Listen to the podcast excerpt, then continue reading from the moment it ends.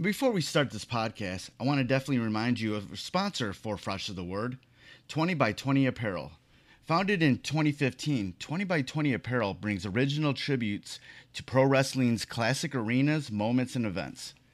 They look to spotlight the bloopers, bleeps, and body slams, along with the biggest, smallest, strangest, and strongest. In the world of wrestling, where there's hundreds of shirts, promotions, flyers, social media accounts, and ads, don't get lost in the sea of parody shirts and display fonts. They can provide professional graphic design services at a reasonable price. 20 by 20 also hand screen prints all the tees in house. So if you'd like to discuss a possible run of tees, posters, koozies, foam fingers, or even Zubaz, then drop them a line at 20by20apparel.com. That's the number 20x, the number 20apparel.com. And also check out their enamel pin line. It's super cool. Fresh, is the word.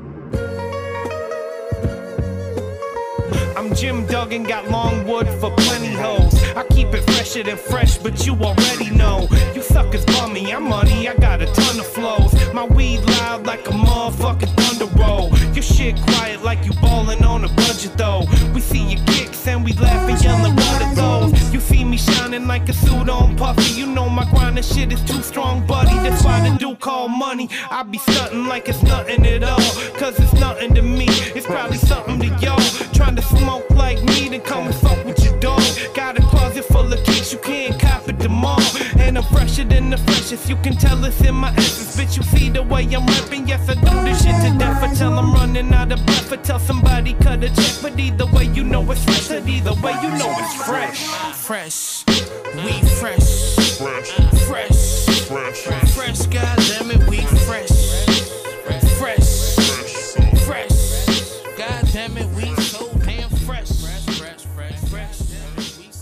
Hey, welcome to the Fresh is the Word podcast. I'm your host, Kelly K. Fresh Frazier, and this is episode 178. Our guest for this episode is Joe Zanetti, who is making his feature film directorial debut with the movie Killbird. Zanetti has produced and directed a number of critically acclaimed short films, including The Chase and The Slumber Party, and has a number of feature films in development. Zanetti has also worked in the video games industry with companies such as Scopely, Capcom, Ubisoft, and Warner Brothers, including the Warner Brothers hit Batman Arkham Origins and Star Trek Fleet Command. And with his directorial debut, Killbird, it's a conspiracy theory that's a bit of a political twist to it that'll have you question who are the good guys and who are the enemy, and how much privacy do we really have, and what lengths our government will go to keep their status quo. Killbird tackles very timely subjects as such without kid gloves. And during our chat, we talked about creating thought provoking questions in the movie, the research in writing Killbird, staying away from cliche characters, how this movie differs from conspiracy movies of the past, his creative upbringing, his creative process, and his experience in the gaming industry. So, without further ado, let's get on to this interview with Joe Zanetti. Uh, just to get things started, um, I think uh, one of the, you know, without giving any spoilers, one of the underlying themes that I saw um, with this movie is the idea of who's the good, bu- who's the good guys, who's the bad guys, what's the truth, and what do you do with the truth? You know, when mm-hmm. thinking about those things, you know, what comes to mind? What were you trying to say with this movie? Gotcha. It was it was definitely a film where I was trying to first experiment with expectations for the viewer because when you first are introduced to the subject matter, you're given sort of a a stereotype of oh, this is this paranoid terrorist in the woods, and then you have this innocent woman who's a birder, who's like a suburban wife, and it's completely clean. And I really wanted people when they were watching the movie to have their expectations sort of thrown on their head, so to speak, so that everything they thought was true was wrong. And and I think it's it's generally something we see that we're very quick to make judgment and go to certain places when we perceive certain things that fall into uh, very specific boxes. So I, I really wanted to play with that, especially with our uh, our culture today, where with communications and things, people make snap judgments so quickly. So that was definitely an area I really wanted to explore as far as sort of the initial areas where we had Riyadh and what our initial experience was with him versus where we went with him, as well as with Taylor and what our initial perception was and, and how that developed over time. What sort of uh, research did you do to sort of make things realistic? That I uh, I went down a lot of rabbit holes on, on that one, to say the least. It's uh, I mean once you once you start going down, it's uh, it's really interesting what you find because uh, the uh, the writer I uh, I optioned the initial draft from had all kinds of I would say old school conspiracies that he incorporated into it. I then looked into what started happening in the early aughts as far as post Patriot Act and uh, once uh, and started digging through a lot of the Edward Snowden files actually okay. to see what kinds of NSA programs there were. So I feel like uh, now just for my Google searches alone, I'm probably on a watch list or something. but uh, so, uh, but uh, basically, I started looking at all these things, and you know, a lot of the initial items that Riyadh talks about in the film are are true programs that existed. So things like Prism Fascia, XKeyscore, uh, Sentry Eagle. These were all programs that were looking at texts, looking at emails, looking at phones that became something that didn't require due process during our initial times after uh, 9/11 when terrorism was the only thing on all our brains and so that enabled a lot of these programs to to move in motion and then with that, I basically extrapolated to a even more dire worst case scenario uh, of where fear is actually something that's being encouraged, so that uh, you know even more dire programs can be put in uh, put in place. How did you organize all the all the, all the stuff that you found during this rabbit hole? Did your uh, did your walls look crazy like you know, his, his, his did, did, I have a conspiracy wall? Yeah, did I have a conspiracy wall on my uh, on my wall? I mean, I would say it was actually a really interesting exercise because I had my sort of bullet point list of here's my conspiracy, and then as I started having research nuggets of here's a real life thing, here's where I'm fictionalizing. It was a very interesting thing where I I sort of layered truth and fiction upon each other as I was breaking down the uh, the script and it was it was definitely something too where I have to keep a lot of things until the very back end of the film. Yeah. Because if you reveal it too early, then it, it basically destroys the entire pacing. So it was also what am I revealing when? So I had to create a timeline for myself as well as what the actual motivations were for each player, and then what the agency interplay was happening, and then what the actual conspiracy was, and where I was basing it off uh, off truth. So a lot of it was really. Uh, complicated index cards that were put on board. So there was a little bit of a conspiracy wall to it, actually. when you're when you're sort of diving into this source material, what kind of mm-hmm. uh, what kind of effect did it have on your own psyche? Got it. It's uh, it's it's a really interesting question because it is something that always I, I think it's a really interesting thing about America in that we we have wonderful ideals, and sometimes in certain time frames when things get critical or there's crisis, sometimes we we move closer to compromising our core values. And it's sort of it was something where it was interesting to see sort of dark paths that we then start to avoid again. And it it interests me because I'm always I always care about the ideal, and I always like bringing light on things that, uh, as citizens, we should be paying attention to and don't always. And it really comes to being educated and looking at, you know, what's actually under the short, snappy comment that came out of let's say, X senator's mouth or Y representative's mouth and looking to what's actually underneath. What's the actual law? What's the actual uh, documentation of it? And and basically, that's that that was my main takeaway was don't take things at face value. Learn for yourself. Know what's true, and then make your judgment. If if some uh, talking head is saying it, that doesn't necessarily mean that's what you should believe. And you know, I think we should all have that kind of diligence in our head to some extent. When you were making this film, when you're how you know what did you do to stay away from any of these characters being cliche? That one, um, that's always this. This one was. Uh, I I work with a great production partner. His name's uh, William. He's at Earth Orbit Productions, and uh, and then I have a nice circle of people who are sort of obsessed uh, thriller confidants.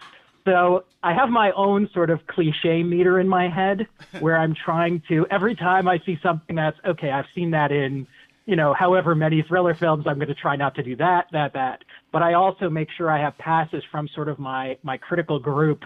So if something is failing the cliche target, they they always call it on me. Or if there's a line of dialogue, uh, so it's it's really nice to have a circle that you trust.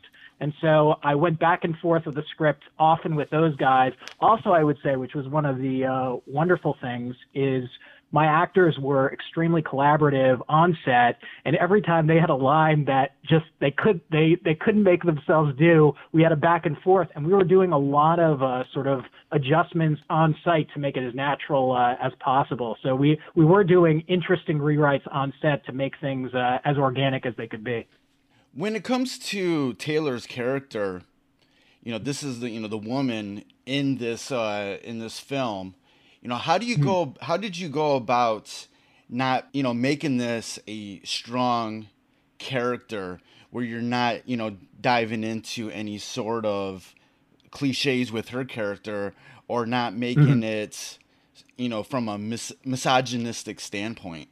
This one, whether it was the right approach or the wrong approach, I actually Riyadh was a, a fairly foreign voice to me that I worked harder on. But with Taylor, I actually made her closer to the voice of myself. So I always was trying to create something where is this something that like and as far as the empowered woman that I was trying to create, I also had I was having a lot of women read it as well, but she's actually closer to my personal sort of dialogue train than Riyadh was. And so that was my initial take on it was give her the sardonic uh, sort of uh, take that I would take to this situation and make it as as naturalistic as possible, and then have uh, my uh, my crew look at it and basically call me on anything that they thought was just extremely problematic.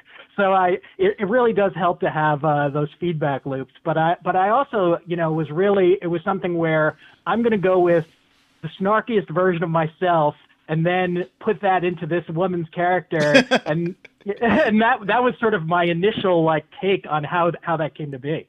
Oh yeah, her snark was pretty good.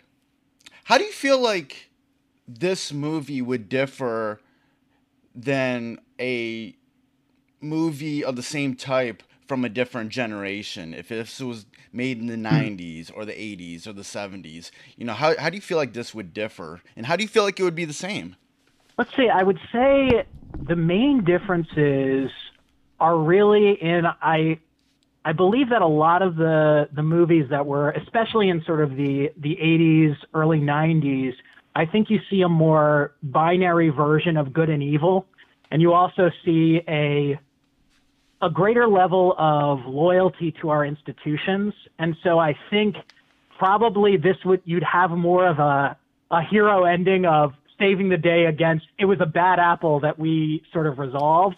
Whereas I think given given the climate we're in today, there's a lot more of a continuum of where the gray is, when does good turn to evil, and uh, and also what aspects of our institutions are problematic, and delving in more. So a movie that had the ending here, I think, would be you'd see it you'd see it probably a little less uh, in old school. I mean, I think the areas where I'm try I was trying to use more tried and true things that we've seen in the past are as far as uh, I would say setups and reveals, uh, general sort of thriller conventions of say less early and uh, don't do uh, massive exposition dumps, like sort of like best practices for for thriller writing and uh, and making sure that the viewer is never ahead of the film and uh, that they always have something that is a complete unknown to them. Um, one of the uh, one of my uh, sort of two of my main inspirations. One is Aaron Sorkin because he's great at sort of not saying the obvious thing, and then uh, David Fincher, who also is very good at that. But basically, looking at those guys and uh, trying to use their best practices as I uh, put the film uh, in in the works. You've touched on this already, but you know, just in general, even you know, for somebody listening to this, whether they're making movies or doing any sort of art, how important is it to have uh, a trustful team around you to give you feedback about what's good, what's bad, what's problematic? Got it. I I personally am a a big believer in it. I mean, some people have the sort of auteur conceit, but especially with low budget filmmaking, this was a massive collaboration. I mean, if I didn't have my production partner who I trusted, have a cinematographer I really trusted, have this team, I mean, the production design is part of the character of the of the cabin. So all these people brought so many elements to it. So I create the skeleton and then having them add on the layers, I feel like is where you get from the 80% quality to much closer to sort of like 95 or 98 or wherever you, you want that end goal to be because there's always people who are going to bring a layer that was not in your head and, uh, and helps you. I mean, especially if you, uh, source and hire the correct people. I mean, that's, that's why that's so important is making sure you have the right team and that you have that trust built because that was, I think one of my main takeaways here was with this particular project where it was 12 days and on certain days we were shooting 10 pages a day you you have to have that trust so that you can move fast and make decisions quickly. So for me totally critical. After you know doing all the research that you've done for this movie and then making the movie, you know what you know in your opinion are the things that just a regular American should be doing at this time to you know watch out for themselves to see what's going on mm-hmm. in in our country and how can how can the regular American contribute to society? Gotcha. I it is it is t- it's definitely a tough a tough thing because we are we're overwhelmed by so much content right now, and I think the main thing is your typical American should be looking at not items like 24 hour news networks, not Facebook postings that have been shared 7 million times that are within the bubble of their friends.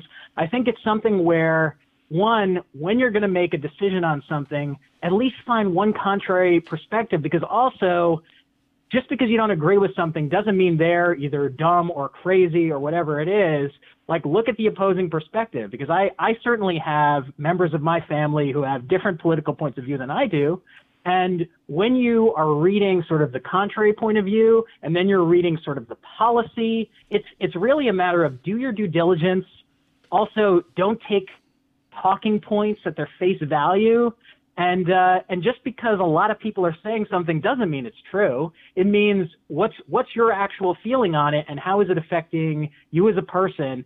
And then I, I mean, I I always am like, vote. Research re- research people you're voting for know what they actually care about know what money is going into their campaign. I mean you you find out so, so much of that information is available now so you can make really informed decisions if you choose to. I think it's it's really about choose to choose to take a little bit of extra time for especially for the issues you care about. And uh, so that that would be mine but it's it's a it's a tough it's a tough climate because there's so much contrary information right now. And I would just say pick your mo- pick your items that are are really uh, important to you, and then make sure that what your feeling is on it is is actually using all the data at your disposal. Going back uh, just into your life, you know, when did you uh, first sort of get the bug that you wanted to get into filmmaking? Wow, that one uh, that one's been sort of simmering for a while. I uh, right after uh, university, I was uh, I was doing theater in New York for a bit, and then basically decided I was going to do a jump to uh, L.A. and then started uh, mainly doing uh, acting acting work. And I certainly realized soon enough that when you're acting, even though there's wonderful skills behind it, you're never actually responsible for the theme of the content. What is uh, what are you actually saying? What do you want to say? Um, what kind of art are you actually giving to people? And so that's not under your control necessarily. And so that's when I started sort of swiveling into uh, in film production and looking at uh, sort of green lighting packages, working uh, in script script development and those kinds of areas. And once I started delving in there, it became very clear to me that I really wanted to look at the actual process of directing and do a project from soup to nuts. And uh, I uh, lived in Canada for a number of years. And while I was working in uh, in video game production up there, I also uh, started having opportunities to do little short films and get these uh, experiences on film. And as I continued to do it, it became clear to me that this was a, a great a great passion of mine, and that it was uh, also very addictive. You know, uh, because directing is a super a super fun thing when you actually have everything in place. Getting to the point where you're ready to film is is really tough, and post can also be very tough. But uh, and and I do love working with actors. Like from from the training I had, it's something where I I think I I do understand their point of view very much, and I, I always like really try to bring the best out in them when I'm working with them. And so I find that process really uh, fun and uh, and as as I was saying before, super super addictive because it uh, you know getting getting these people together and putting together a scene that actually is tight and uh, compelling and and you really love and after after you're seeing it it's it's a it's a wonderful uh, wonderful feeling. What did you learn throughout your journey, being you know, being going through uh, experiences in theater and wanting to be an mm-hmm. actor, doing video games, and then going into uh, filmmaking? You know, was there anything that you learned during that process that sort of translated through all of that? It's it all that that was probably my my favorite thing is all of it translates because the acting the acting work made me have a good eye for when things were not naturalistic when uh, when a moment I wasn't buying it when something wasn't correctly motivated. So the acting really helps me direct that and also to uh, create uh, organic and realistic dialogue. The uh, the script development work was great at looking at some of the best scripts I've seen and then learning best practices of here's a good scene versus a bad scene, here's a good structure versus a more problematic structure. And then with uh, with video games, what was great with that is it gave me great practices from a production point of view, so that I could put together a film on a really low budget and uh, with an aggressive timeline and still get a level of quality while cutting cutting all kinds of corners to get the get the project done. So that that was probably one of my my favorite things is that every single element that you you know all that knowledge you accumulate all you're you're using all of it. What's your what's sort of your method of operation in regards to working with the actors that you work with to get the best out of them? Gotcha. It's um it really first rehearsal super important. So I don't shoot anything without doing a, a baseline rehearsal of uh, almost all the scenes. And it's not like we need to get the scenes perfect. It's more laying out what's the spirit of the scene, what's the status for uh, for both actors, and then coming up with a baseline blocking so that we know where the camera is going to be. We know generally what kind of escalation we're going to have, and even having an idea with them of what is the uh, the composition, the music escalation that we're going to see as well. So that we try and lay out prior to any shooting, and then uh, once we're uh, sort of on the day, then it's really about creating as either as relaxed an atmosphere, depending on the content of the scene, or putting them in a really crazy space so that they can hit, uh, put them sort of off their game and on their game at the same point, so that there's an uncomfortability that gives them a, a bit more of a improvisational or organic feel to it. And uh, the other thing that I learned a lot on this movie actually was having a you really do need to take the time of going through numerous takes to finally find uh, the correct moments. I, I wasn't doing, you know, along the lines of David O. Russell, 25 takes or 30 takes or however many, but I did find that the nuance generally came uh, towards the end when we uh, when they'd gone through it a few times and were really comfortable. And once that comfort set in with the actors, that's when you really got some interesting little moments that uh, that they hadn't been uh, finding before. When you know you're going to be working with a limited budget, how does that go into just the preparation, the writing of making the movie, and then actually being on set and making the movie?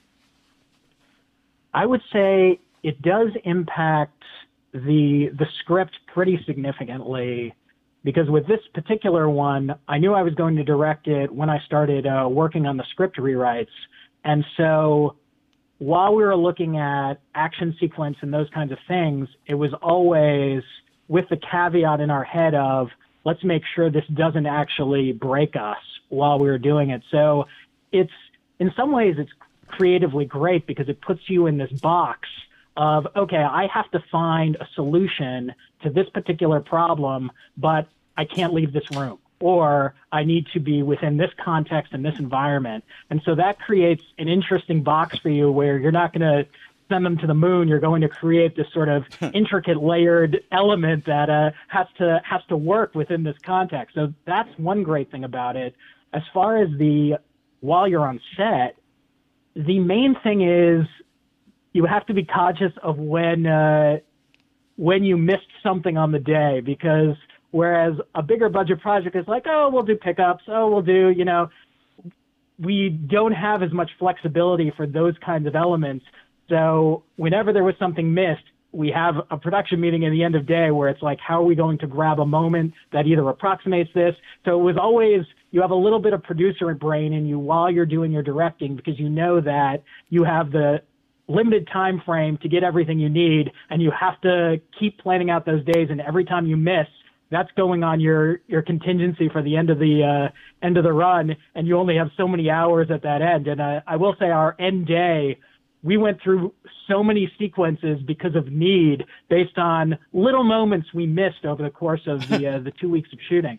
So it was something where it became like we we we get this or die on so many different scenes. Is there ever a time when you're shooting something and then towards the end you're like, okay, this is this is going good, maybe we can fit mm-hmm. in this thing that we had planned on a few days from now into it right now and it'll actually work. Do you ever get a chance to do that? Oh, we, we, I'm very happy that we did get a chance to do that. We had, we had certain scenes we thought were going to be extremely problematic that we rocked out super fast.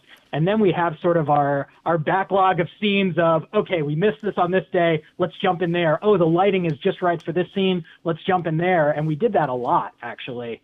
And, um, I mean, we also had moments of the opposite where a scene was like just lost, lost where it was going to be. And at the end of it, we're like, we, we basically moved on and we're okay. We're going to need to come back to the scene. We know we didn't get it and we have to find a time later. And so whenever we have those great moments where we are super efficient and rocket, it's great to be able to be like, oh, let's get in this insert that we thought we were going to miss.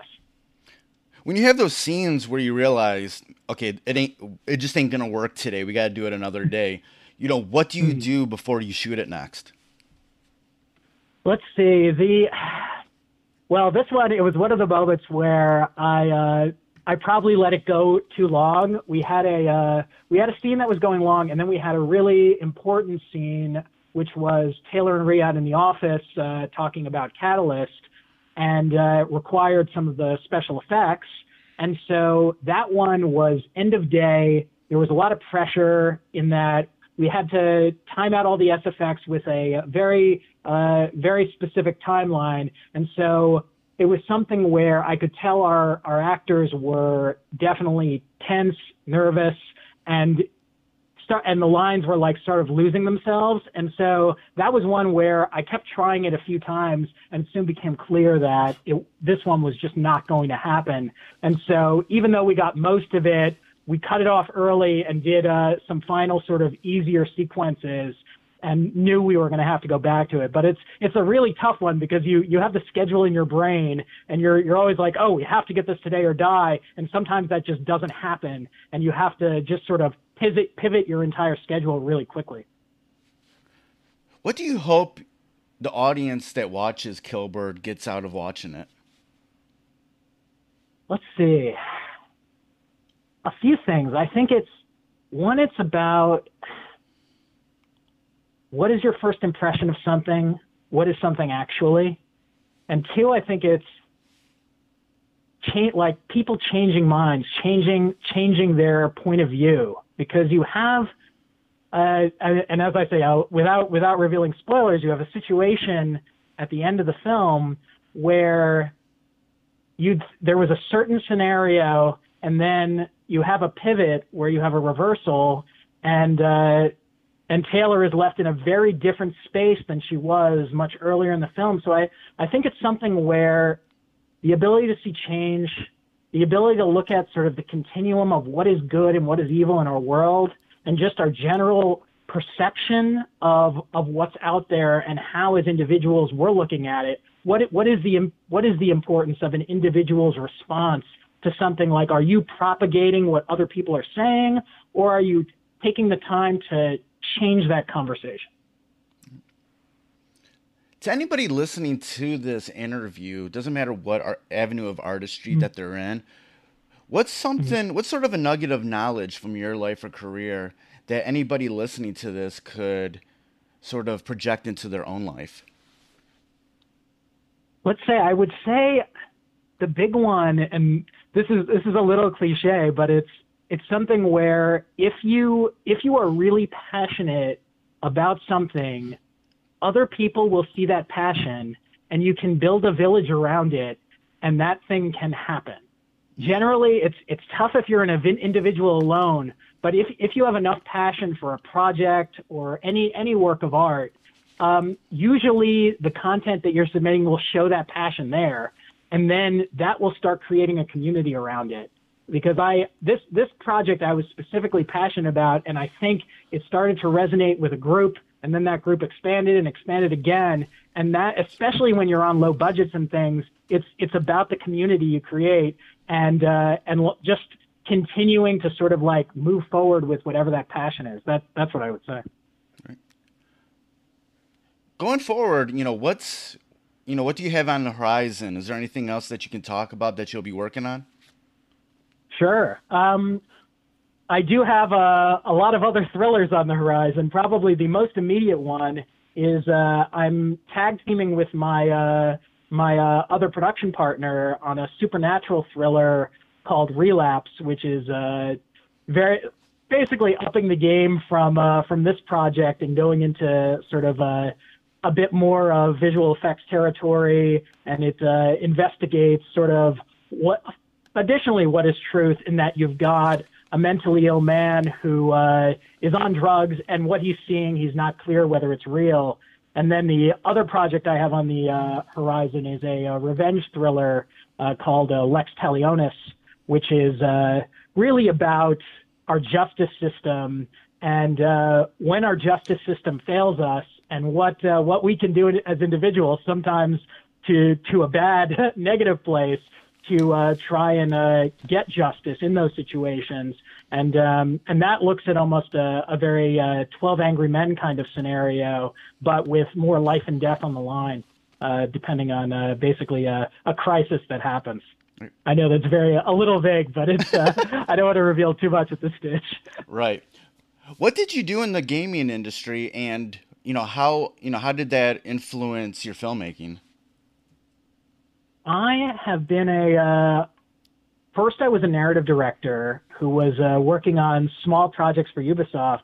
Then I became a producer, uh, working with on uh, with Warner Brothers on projects like Batman: Arkham Origins, working uh, with the Dead Rising franchise for Capcom, and the great thing that it allowed me to do was one, I was working with great video game writers who were inspiring, and also I had to deal with a lot of video game cinematics, motion capture, and that is a really interesting process where you meet a lot of uh, interesting actors and uh, and two of them actually I met when I was uh, working at Capcom, who are in Killbird. Uh, I met both Alicia while I was uh, dealing with uh, Capcom mocap, as well as Aaron Douglas. Um, and so it's it's something where it's a world that's not too far from film anymore because a lot of video games are hitting that level of fidelity. Right. So there's an interesting back and forth between them, and even the whether it's the talent, whether it's the cinematic directors, the actors, you find they all kind of live in the same community. So it it almost doubled down on uh, what I was doing in uh, in film, in that I could basically go back and forth and leverage different elements from both industries. And uh, I always like to uh, an- um, I always like to end my interviews with the same question, and I uh, gave it to you ahead of time to think about. You know, who is somebody that you would suggest that I have on this podcast that would have some great stories or some lessons to talk about? Got it. I uh, yeah, I was thinking about that, and there's there's a guy I worked with when I uh, was in LA prior to moving to Canada, who was very inspiring to me. His name is Ron West, and he uh, was an actor uh, on Third Rock from the Sun for a long time, and then he did a lot of uh, work with Second City, um, just uh, sort of setting the stage for what good improv is. But I did a, a number of plays with him when I was back here, and he basically was one of the inspirations I had as far as create your own stuff, in that he wrote this wonderful musical called The People versus Friar Lawrence that was sort of this sardonic parody of Romeo and Juliet, and uh, which had a, a great uh, run at the uh, the UBCP theater, and uh, and uh, or actually, sorry, Upright Citizens Brigade Theater. And after uh, after like seeing that and seeing that come to fruition, I uh, and also he's just he's a he's a super funny guy. He's been in the industry forever, and so I, I think he'd be one that would be an interesting guy, guy for you to tap. All right, thank you. Before we get out of here, where can people uh, go online to get more information about what you're doing and more information about Killbird? Certainly. So it's uh, Facebook uh, Killbird Movie. It's also Instagram Killbird Movie, and uh, FrozenFishProductions.com is the website for my company. And uh, we'll be providing more information soon as far as distribution, new festivals that are coming out. It's all uh, in motion right now, and I hope to have updates in the in the next couple months. All right, so that was my interview with Joe Zanetti. For more information about Killbird, you can go to the show notes for this episode at freshasthepodcast.com. And before we get out of here, I definitely want to remind you how you can support the podcast. Um, I'm on Patreon now, so you can go to patreon.com slash fresh is the word. And for as little as a $1 a month, you can support Fresh is the Word. And for the $3 a month tier, uh, you have access to our Patreon only episodes where I go deep into my audio archive for interviews that I've done outside of Fresh is the Word for the past 10 years or so. A lot of stuff that I just used a little bit for an article, some I didn't even use at all. So there's a lot of exclusive content. It's all music stuff though. And I got some good stuff up already. I'm going to try to do about five episodes a month for the Patreon only subscribers. And remember, Fresh is the Word does stream pretty much anywhere podcasts are streamed. So please rate and review anywhere that you can, especially Apple Podcasts. That help out the show a lot. And if you want to follow Fresh is the Word online, you can go to uh, Twitter at Fresh is the Word, and that's is with IZ. Instagram at Fresh is the Word Podcast. And you can join the Fresh is the Word Facebook group at facebook.com slash groups slash fresh is the word. It's a really cool group. And you can follow me online on Twitter and Instagram at kfresh is the word. Or you can email me at djkfresh at gmail.com if you have any comments, thoughts, pitches, anything you want to send to me. That'd be great. All right, that's another episode in the books. Thank you for listening. And like always, go out there and live life with intensity with a capital 10. Goodbye and good night. Fresh, fresh, fresh, fresh, fresh, fresh is the word.